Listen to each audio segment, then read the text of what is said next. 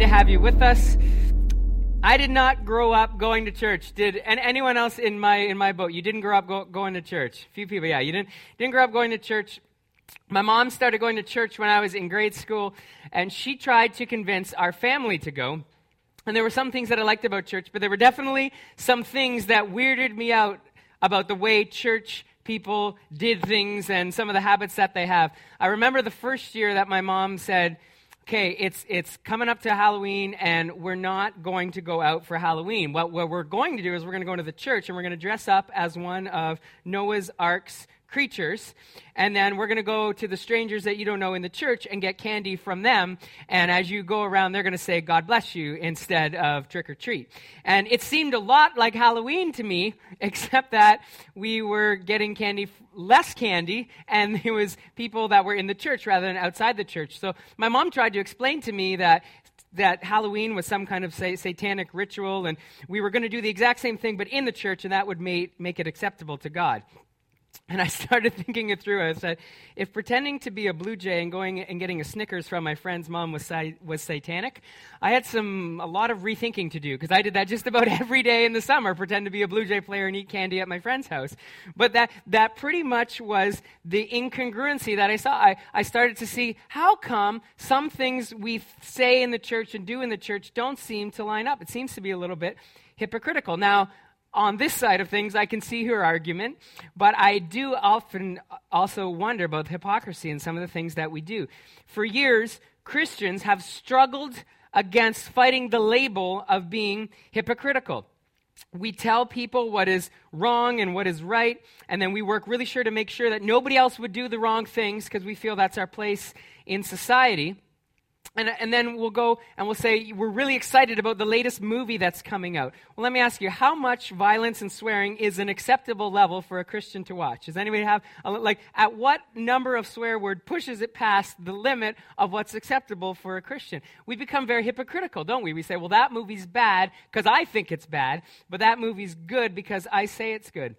And we say, you know, we're not okay with the swearing, but we're okay if there's a suggested sex outside of marriage scene as long as nothing is shown. In your head, you can just say, and they probably hugged and then said goodnight and slept in other rooms. And that, la, la, la, I don't know what's happening. And we try, and we try and make it good for ourselves.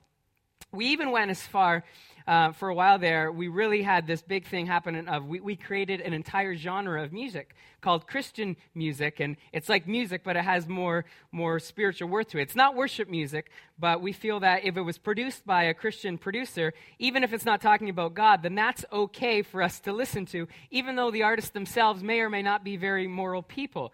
And I remember the day when. Um, I remember the day when I had to, I was, I was at my youth group, and they said I had to break a lot of these CDs that I had because they were bad CDs. And I thought, these aren't bad CDs. There, there's, there's no swearing, there's no bad, but it wasn't produced by a Christian person, and we all had to smash our CDs. And I thought, something's wrong here. I don't, I don't understand what's happening.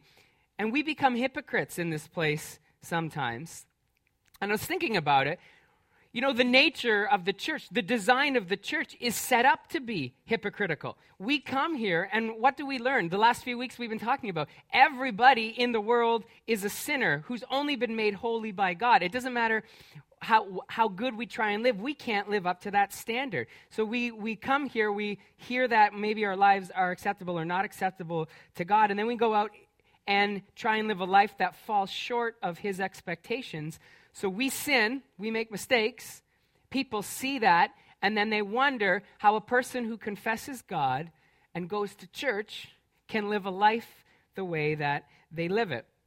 And then we see things like in this video, and if you're a Big Bang Theory, you know that that that Sheldon. If you're a Big Bang Theory fan, you know that Sheldon's mom is is evangelical, hardcore, talking about talking about God all the time, and they and they can't say, I'm not going to buy into that lifestyle, so there's no reason for God and other reasons as well. And it's this pattern that scares a lot of people off of church because they base their opinion of church from what they've seen or heard from one individual, particular person. They'll say, Have you ever heard this? All Christians are like such and such. All Christians think this way, or all Christians believe this, or say that. And oftentimes that means that they've had a negative experience with one person, so they've seen it and they say, well, everybody must be that way. And when we think about that, that's called stereotyping, and it's very offensive in other realms of society. But when we apply it to the church, we seem a little bit more okay with it. Let's imagine yourself in a scenario. You're out on the 401, and you see a car driving slower than what you would deem to be acceptable on the 401 and you see them weaving a little bit in and out of traffic, and you see them uh, just causing a ruckus for people. Now you're saying, I'm going to get around this car. I don't want to be behind this car anymore. And as you pull up right now, just imagine in your head, this is you. You see this car, you're getting around it. As you pull up beside the car, what gender do you expect to see driving that car?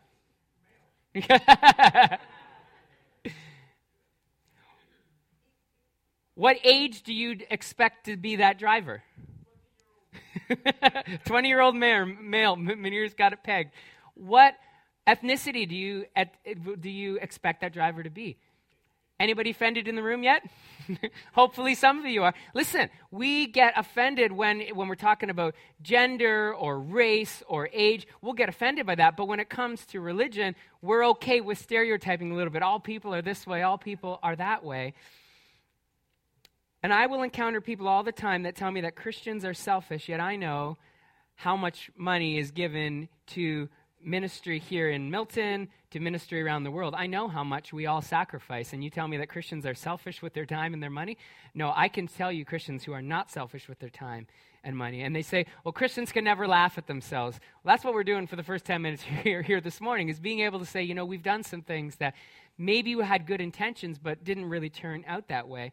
And we say that all that Christians want is money. And I know the reason why we meet is not so that we can raise money so we can have a we can get rich at the church here. If I wanted to get rich, I would not be doing what I'm doing, trust me. I know that these opinions come from experience with hypocrisy.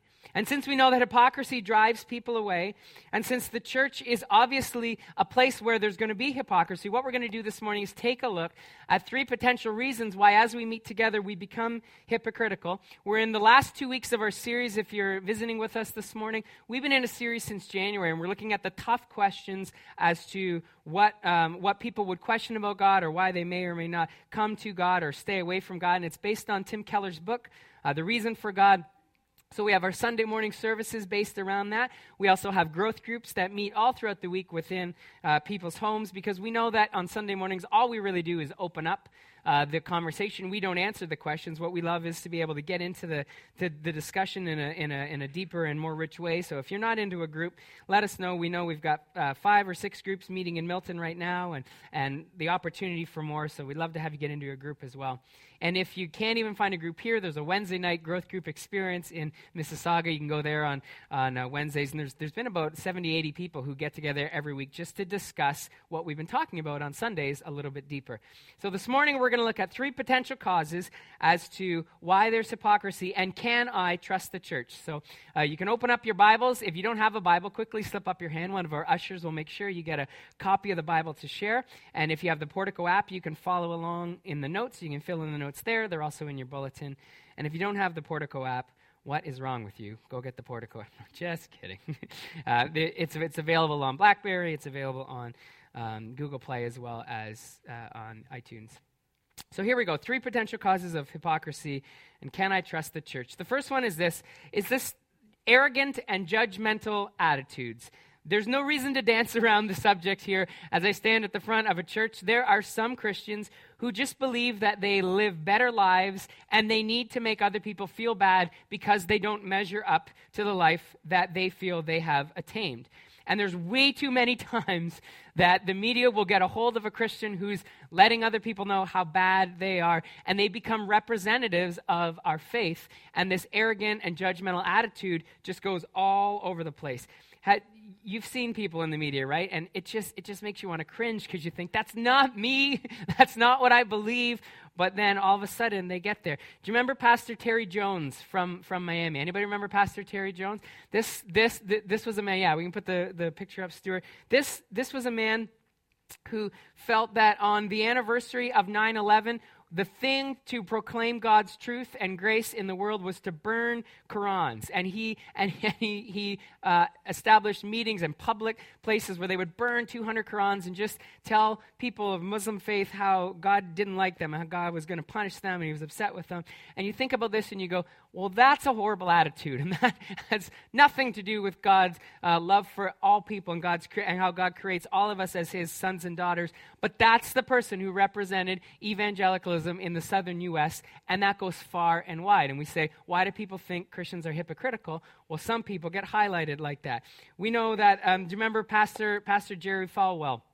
Who led the charge into the homosexual community, and he, and he took on people head on. He called Ellen DeGeneres. Catch how witty he was. Ellen DeGenerate. Wow. Well, yeah, probably took him a whole night to figure that one out. But he, be, he begins a slur campaign against somebody that's loved in the loved in in the in the in pop culture and in, and in, in media, and he decides to say, you know, I'm going to publicly shame this lady because she's not living a lifestyle that lines up with what we see in in in Scripture. He even went as far to take on uh, the Teletubbies.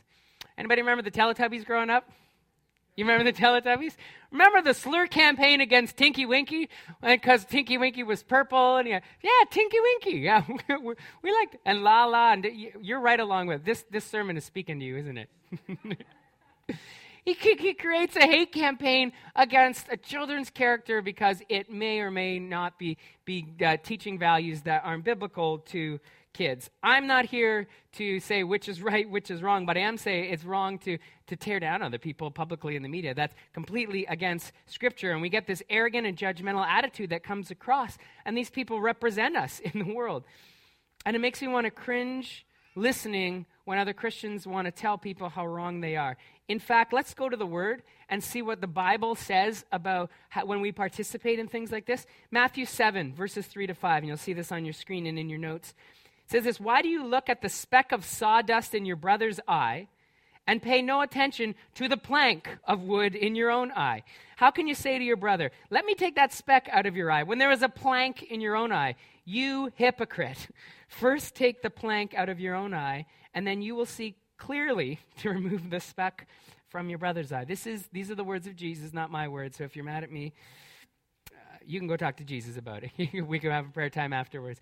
This, this, this is Jesus talking to a group of Pharisees, Bible teachers, who did very well at keeping small parts of the law, but then had this arrogance and judgmental attitude. And it's, it's what we discussed a few weeks ago with the problem of sin and sin in rules. Humans sin. All of us sin, and there's no sin that's worse. There's none that are bigger and none that are smaller. In God's eyes, we are all on equal standing. Now, it's true that some sin has greater consequence for us here on earth. We may choose to do something outside of God's great plan for our life, and we're going to face consequences here on earth. But it doesn't matter to God which sin we have, whether it's pride, whether it's murder, whether it's theft, whether it's the whether we break any one of the 10 commandments, whatever it is, to God, we're all in this equal state, sinful. And there's a very easy line that humans begin to draw when a person comes to, when a person comes to Christ, because we say, well, when I come to Christ, I want to make some changes. I, I want to start living my life differently. So we try to live a life that's more closely aligned to the Bible than what we previously did. And we feel that we're making God happier and we're improving our lives. And, and you know, Scripture does teach us that God wants us uh, to, to change our lives. And here's the standard that He actually sets for us He says, Be perfect just as your Father in heaven is perfect. And we go, uh oh, I'm not perfect. And I know the only way that I can receive this perfection, this holiness, is when I receive forgiveness of my sins through Jesus. And so it doesn't make us less sinful just because we've made changes. And it certainly doesn't put us in a position to become judgmental of other people who are on the same journey that we're on, not perfect, but attempting to become as best as we can. So, quite naturally, we go here. And there was a story in Jesus' day, and we see it in Luke chapter 7. The Pharisees were there. I remember, the Pharisees, they were saying they, they were very good at keeping many of God's rules, and they were very strict and they were keeping holy lives. They did everything they could to be perfect. When, they, when it said about tithing and give one tenth of everything you, you earn, they would tithe on their condiments and their spices. And they would say, We're going to give a tenth of that to the church. And they would tithe on their clothing and they would tithe on their time and tithe on their money. They were so good at making sure that they were keeping the law. When it came to the Sabbath, we say, you know, I take fewer, I, I don't really, I can't really fit a full 24 hour period off in my seven days a week, so I try and just take some time to reflect on God. Sometimes they immobilized themselves on the Sabbath. They didn't do anything. They had people cook, and they made sure that all the cooking was done the night before so they could eat all day, and they didn't clean, they didn't get up, they didn't lift a finger, they didn't do anything that was work because they wanted to honor the Sabbath. And then they were having Jesus over. These are these holy Pharisees. And they had Jesus over to a party. And we're going to read this in Luke 7 36 through 39. When one of the Pharisees invited Jesus to have dinner with him, he went to the Pharisee's house and he reclined at the table. A woman in that town who lived a sinful life learned that Jesus was eating at the Pharisee's house. Now, think about somebody that was identified as a woman living a sinful life. So she came with there with an alabaster jar of perfume, and she stood behind him at his feet, weeping, crying. And she began to wet his feet with her tears. Then, and then she wiped them with her hair, and she kissed them and poured perfume on them. She's just so broken being with Jesus. And when the Pharisee who invited him saw this, he said to himself, If this man, if Jesus were a prophet, he would know who is touching him and what kind of woman she is, and that she is a sinner. So the Pharisee there brought himself into the place where, you know what, I'm not a sinner anymore because I've done all these good things. And we get so hypocritical and we forget that although we've made changes, we're still sinners. We're still at the same place that everybody else is. And people hate the church because they can't seem to remember that although, yes, this prostitute that day was a sinner, so was the Pharisee. And people stay far away from Jesus because you and I sometimes forget we're sinners. You are, I am. Heaven help us, even Pastor Doug is a sinner. even Tinky Winky is a sinner. I know. we're all sinners. And the only way we come to G- the only way we come to God is through the sacrifice that Jesus made. Luke 6 and 37. Do not judge, and you will not be judged. Do not condemn, and you will not be condemned, but forgive, and you will be forgiven. What a different church it would be if everybody that walked in here just went, oh, This is unbelievable. This is a place where I can just be myself and encounter God's presence and not feel like anybody else is speaking to me about my life. It's just between me and God. Now, we know that every act of hypocrisy, though, is not blatant judging. Some of it comes to, and this is our second point, it's actually misunderstanding and misapplication of the scriptures. And there are good hearted Christians who often mess up just trying to do what they think pleases God. And I think this is where some of these habits that we talked about at the beginning, whether it was the harvest party, so we keep our kids out of, out of, out of Halloween, or whether it's the uh, Christian music, all these things we say, you know what, I, I want to do everything that I can to honor God, and I want to make sure that I'm not toeing that line where I'm not supposed to be. And good hearted Christians then set barriers between people who don't believe in God and people who believe in God. And we come to this story, this confrontation between Peter, who was one of the 12 disciples, one of the ones that Jesus called to spend his, th- his three years of public ministry on earth with. So he gave Peter everything that he possibly could. He, he taught him, he had him come alongside and see how he lived life. And then we have Paul, who was miraculously, and he, Jesus came and, and, and stopped him on the road, and he said, Paul, Saul, why are you persecuting me? And he changed his name to Paul, and then Paul went on to write the New Testament. So we have these new, we have these two early church leaders, and they come together because Peter came to faith through this Old Testament system of being and the old testament system was redeemed if you if you know about the bible the old testament was all about sacrifices and then that sacrifice of blood making them acceptable to God again. And then Jesus coming saying, Guys, I am the ultimate sacrifice. And that system of the law where you had to be circumcised and where you had to tithe on these, uh, on, on all your spices and, when, and where there had to be animal death, all of that is stopped now. All you have to do is honor me with your life. Give everything to me, but accept my sacrifice, and that will be um, that will be the way that you come to God. So this is, this is Peter's faith.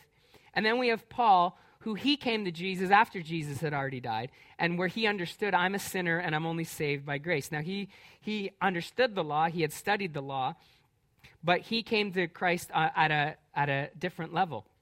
And here's what we see when they meet each other, and they're retelling this story in Galatians 2 11 through 13. We're going to read this out of the New Living Translation. But when Peter came to Antioch, I had to, this is Paul speaking. When Peter came to Antioch, this is not a Jewish place, I had to oppose him to his face, for what he did was very wrong. When he first arrived, he ate with the Gentile Christians, or those who wouldn't have grown up under the law, and those who were not circumcised. The, remember, this, this wasn't allowed before. Before, the, the Jews and the Gentiles wouldn't have been together. And so, as Peter was starting to understand this, he was getting there. He still struggled for with the thought of is it okay for Christians to be in to be in relationship with, to engage with people who live differently, who maybe have experienced God a little bit differently, who aren't quite there yet. Does that sound familiar at all? We struggle with am I okay with being aligned with somebody whose life looks a little different than mine? Let's keep reading.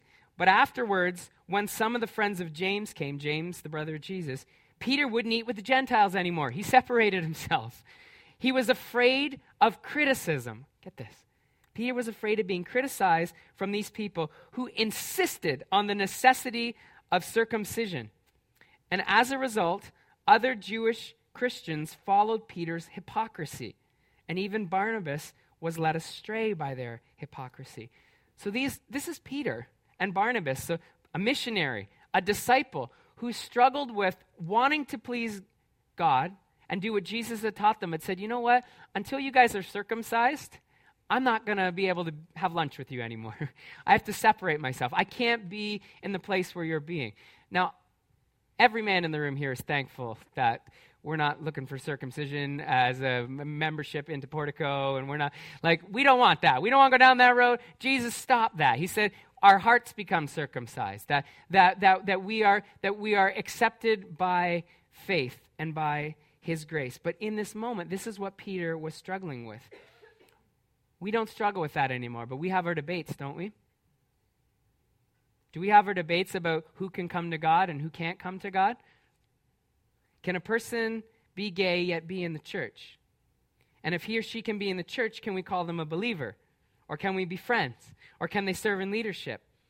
So are we saying that there are some sin that I have that's not as bad, so I can be in leadership, but other sin that others have, so they can't be in our church.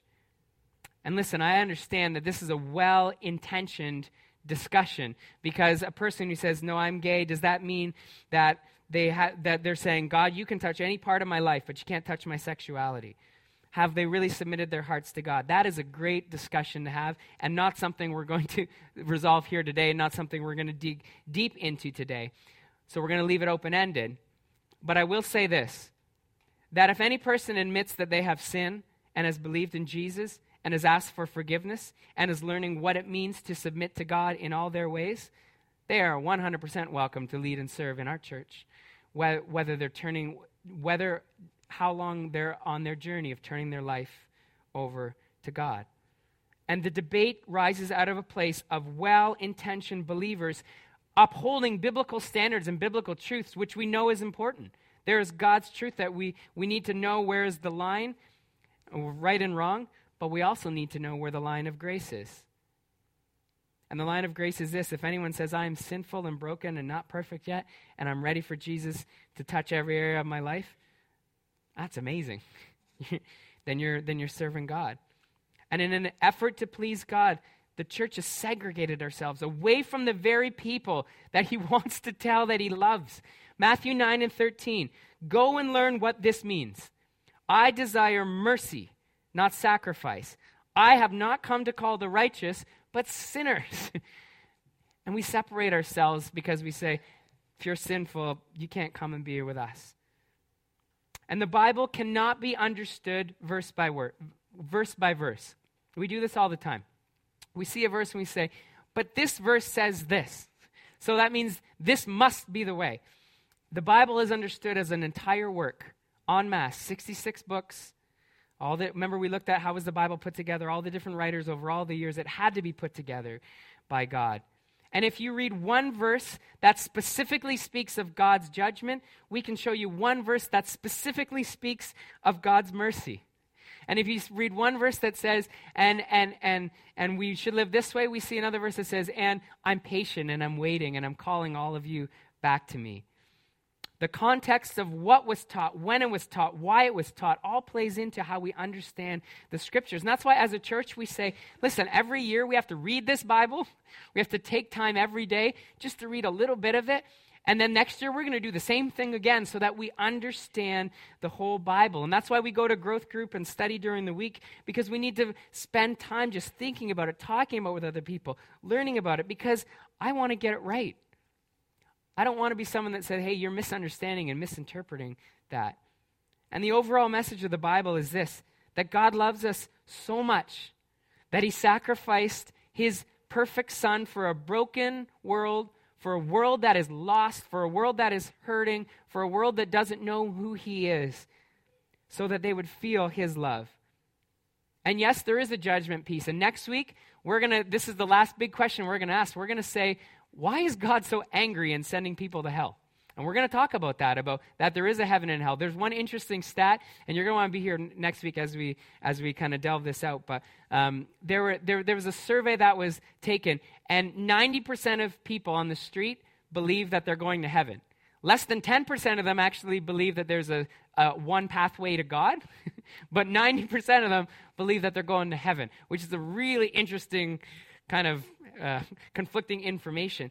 And there is a judgment piece, but the overall message of the Bible is not necessarily judgment. The overall message of the Bible is, is that God came so that we wouldn't have to be judged. God came so that the thing that would cause us judgment actually is forgiven and moved behind us. And while we're here on earth, the message is grace.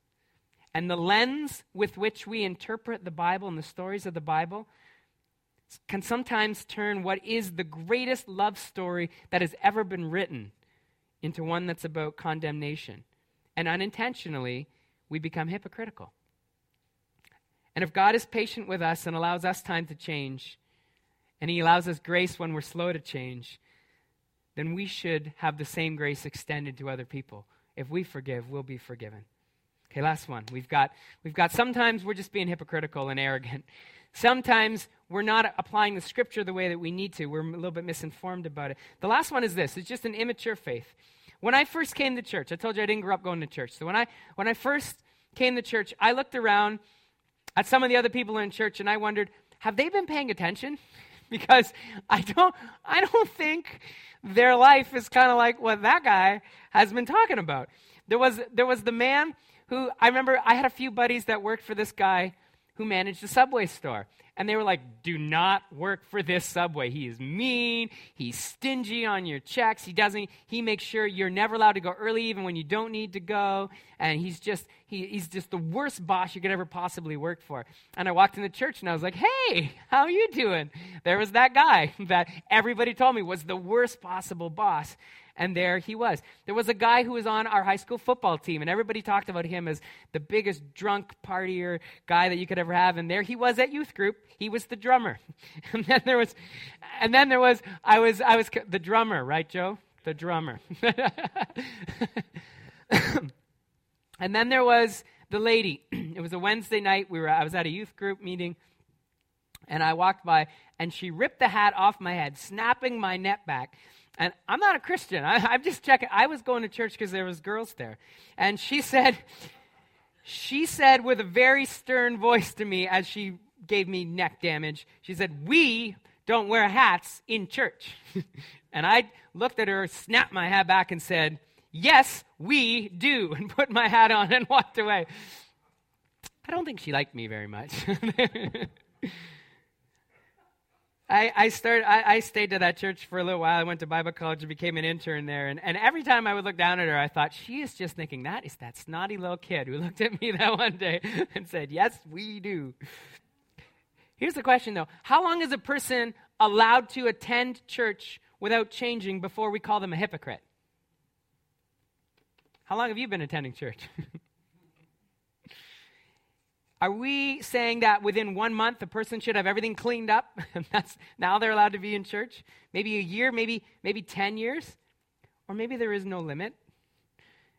And people come to church. Some people will come to church and their heart has been given over to Christ, yet their life will remain fairly unchanged because they haven't learned how to submit their heart and their will over to Christ. And they would have an immature faith, but it's still faith in Jesus. And it's not up to me to judge them. If we read a part of a letter that Paul wrote to a church in Asia, in Corinth, let's look at Paul's take on how the people of Corinth were doing in, their, in changing their life. 1 Corinthians 5 1 and 2. Here's what he writes to them I also received a report of scandalous sex within your church family, a kind that wouldn't even be tolerated outside the church. One of your men is sleeping with his stepmother.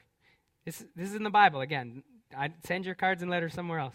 And, and you're so above it all that it doesn't even faze you. Shouldn't this break your hearts? Shouldn't this bring you to your knees in tears? Shouldn't this person and his conduct be confronted and dealt with? And the answer is yes. In the church, we're allowed to look at each other and go, guys, there are standards, and we need to live up to our standards. We need, we, we need to make sure that in on Sunday mornings what we teach in growth group. When we have friendships together, we, we, learn to get beside one another. And as Proverbs 27 and 17 says, let iron sharpen iron. So let somebody who's full of faith and full of God allow ourselves to be refined and things to be pulled out of our lives. But as, as a counselor, as just a human being, I know this people don't change until they have a motivation to change, and we can't change them. And when people come to church, that doesn't mean that their life is necessarily going to be changed. I get parents uh, bring me kids all the time and say, "Hey, will you just would you just help my kid pay attention and change and, and do the right thing?" And that won't work. Because I know that the practice of counseling is about helping people ask themselves questions. And when they're in a state of readiness to make a difference, to, to live differently, well, then they'll change. And many people get to church and they like the part about being forgiven of their sin and they like the part about connecting with God, but they're not quite ready to allow God to change their habits. And that gets a little uncomfortable for them. And so that they can, they're in this immature phase uh, of their faith. And the church is deemed hypocritical because we're full of sinners whose lives are no different and whose marriages seem to break down at the same rate and whose people still break the law and who treat each other not the best, and it's true. We'll stand and say, you know, we're guilty as charged. Because in our midst, as we meet together, we know there are people who don't have faith, and we love that we have a church where you don't have to have faith to come. You can come and just check out what God's all about. We know that in our midst, there are people with immature faith that are still saying, I'm figuring out if I believe this yet and, and kind of what this means my life hasn't been changing yet. We know there are people that have been serving God for, for 60, 70 years, and their lives have been daily transformed by the power of His Word, and they're living a standard that we, others haven't attained to, and that's amazing, and that's where we should all go for, because as the Word says, be perfect, just like your Father in heaven is perfect.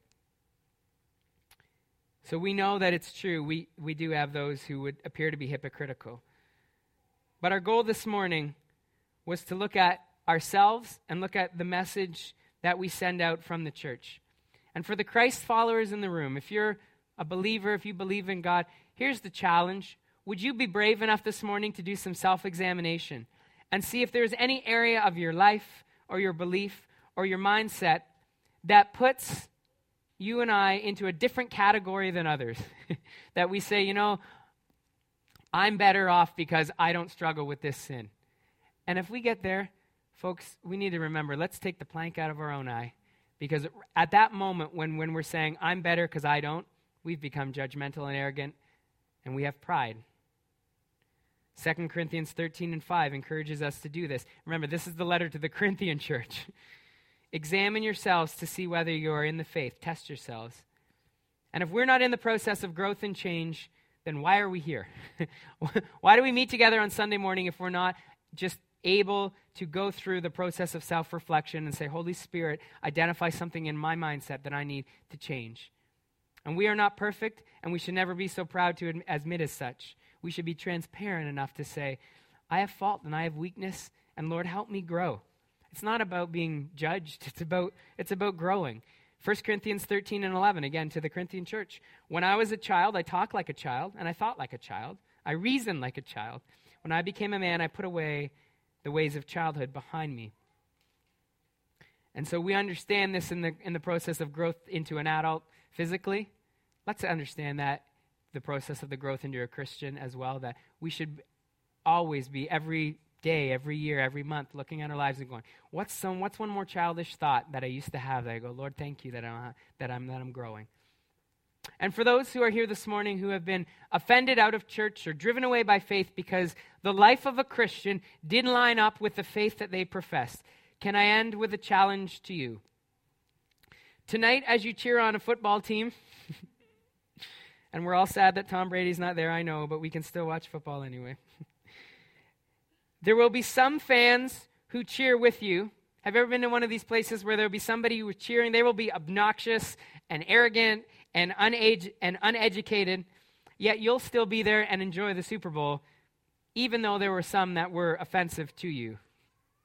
And as you get together next next weekend's a long weekend. It's a family day holiday. There'll be hugs and there'll be laughter and there'll be fun and there'll be food and we'll have days away and times away. And there will also be that one weird cousin that dresses funny and tells stories that are way too personal and weird, and he kind of creeps you out. but you don't disown your family mem- your family because of one family member that's a little bit off, do you? Listen, I serve a loving God who loves people and forgave me and chose me and called me to be in this family. And in his family, there are some pretty amazing people who care for me and love me and care for my kid and have my back and support me when I need it and challenge me when I'm out of line. And in Christ's family, there are also a few weirdos who, have misre- who have misrepresented my faith because of arrogance, because of misapplication of Scripture, because they just haven't finished maturing yet. Even the people that we put up on screen, I want to be as bold to say, I believe that Pastor Jerry Falwell and, and Terry Jones, I believe that they love Jesus. And I believe that they came to a saving faith and knowledge. And what they, how they acted was not in line with his word, but I don't believe that they came just to manipulate. I believe that they came and led a church because at some point they loved Jesus and came away. And I know that there are, in our family, there are those who are dealing with arrogance. There are those who are dealing with education. There are those who are dealing with just the maturing of their faith.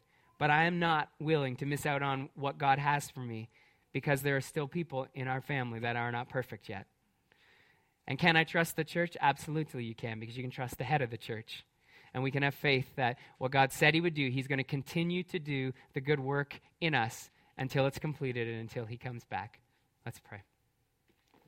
God, I thank you that I don't have to be perfect. And I thank you that uh, you forgive my mistakes and my sin daily, whether it's just the nature that I have, the human nature that's sinful, whether it's a mistake that I make, Lord. Um, thank you for forgiving me. I thank you for everyone here this morning. You forgive them as well. The moment that we're able to say, God, I'm not perfect, you take the sin away and you don't remember it anymore, and we're not held, uh, we're not held accountable for that. You remove it as far as the east is from the west, your word says. So I thank you for that. And God, for each of us this morning, whether we have faith, whether we're just questioning faith, I pray that beyond everything, we wouldn't look to people, we wouldn't look to human and human standard. We would look to you and your eyes that says, I love you. I know that you I know that you fall short, but I'm calling for you just to come and accept me and my gift of life and love and grace to you today. So thanks, God, and I pray that this word resonate in our hearts as we go to our groups this week. Challenge us, help us to have real conversation. And we just ask that you would um, continue to do great things in our midst in the name of Jesus. Amen. Amen.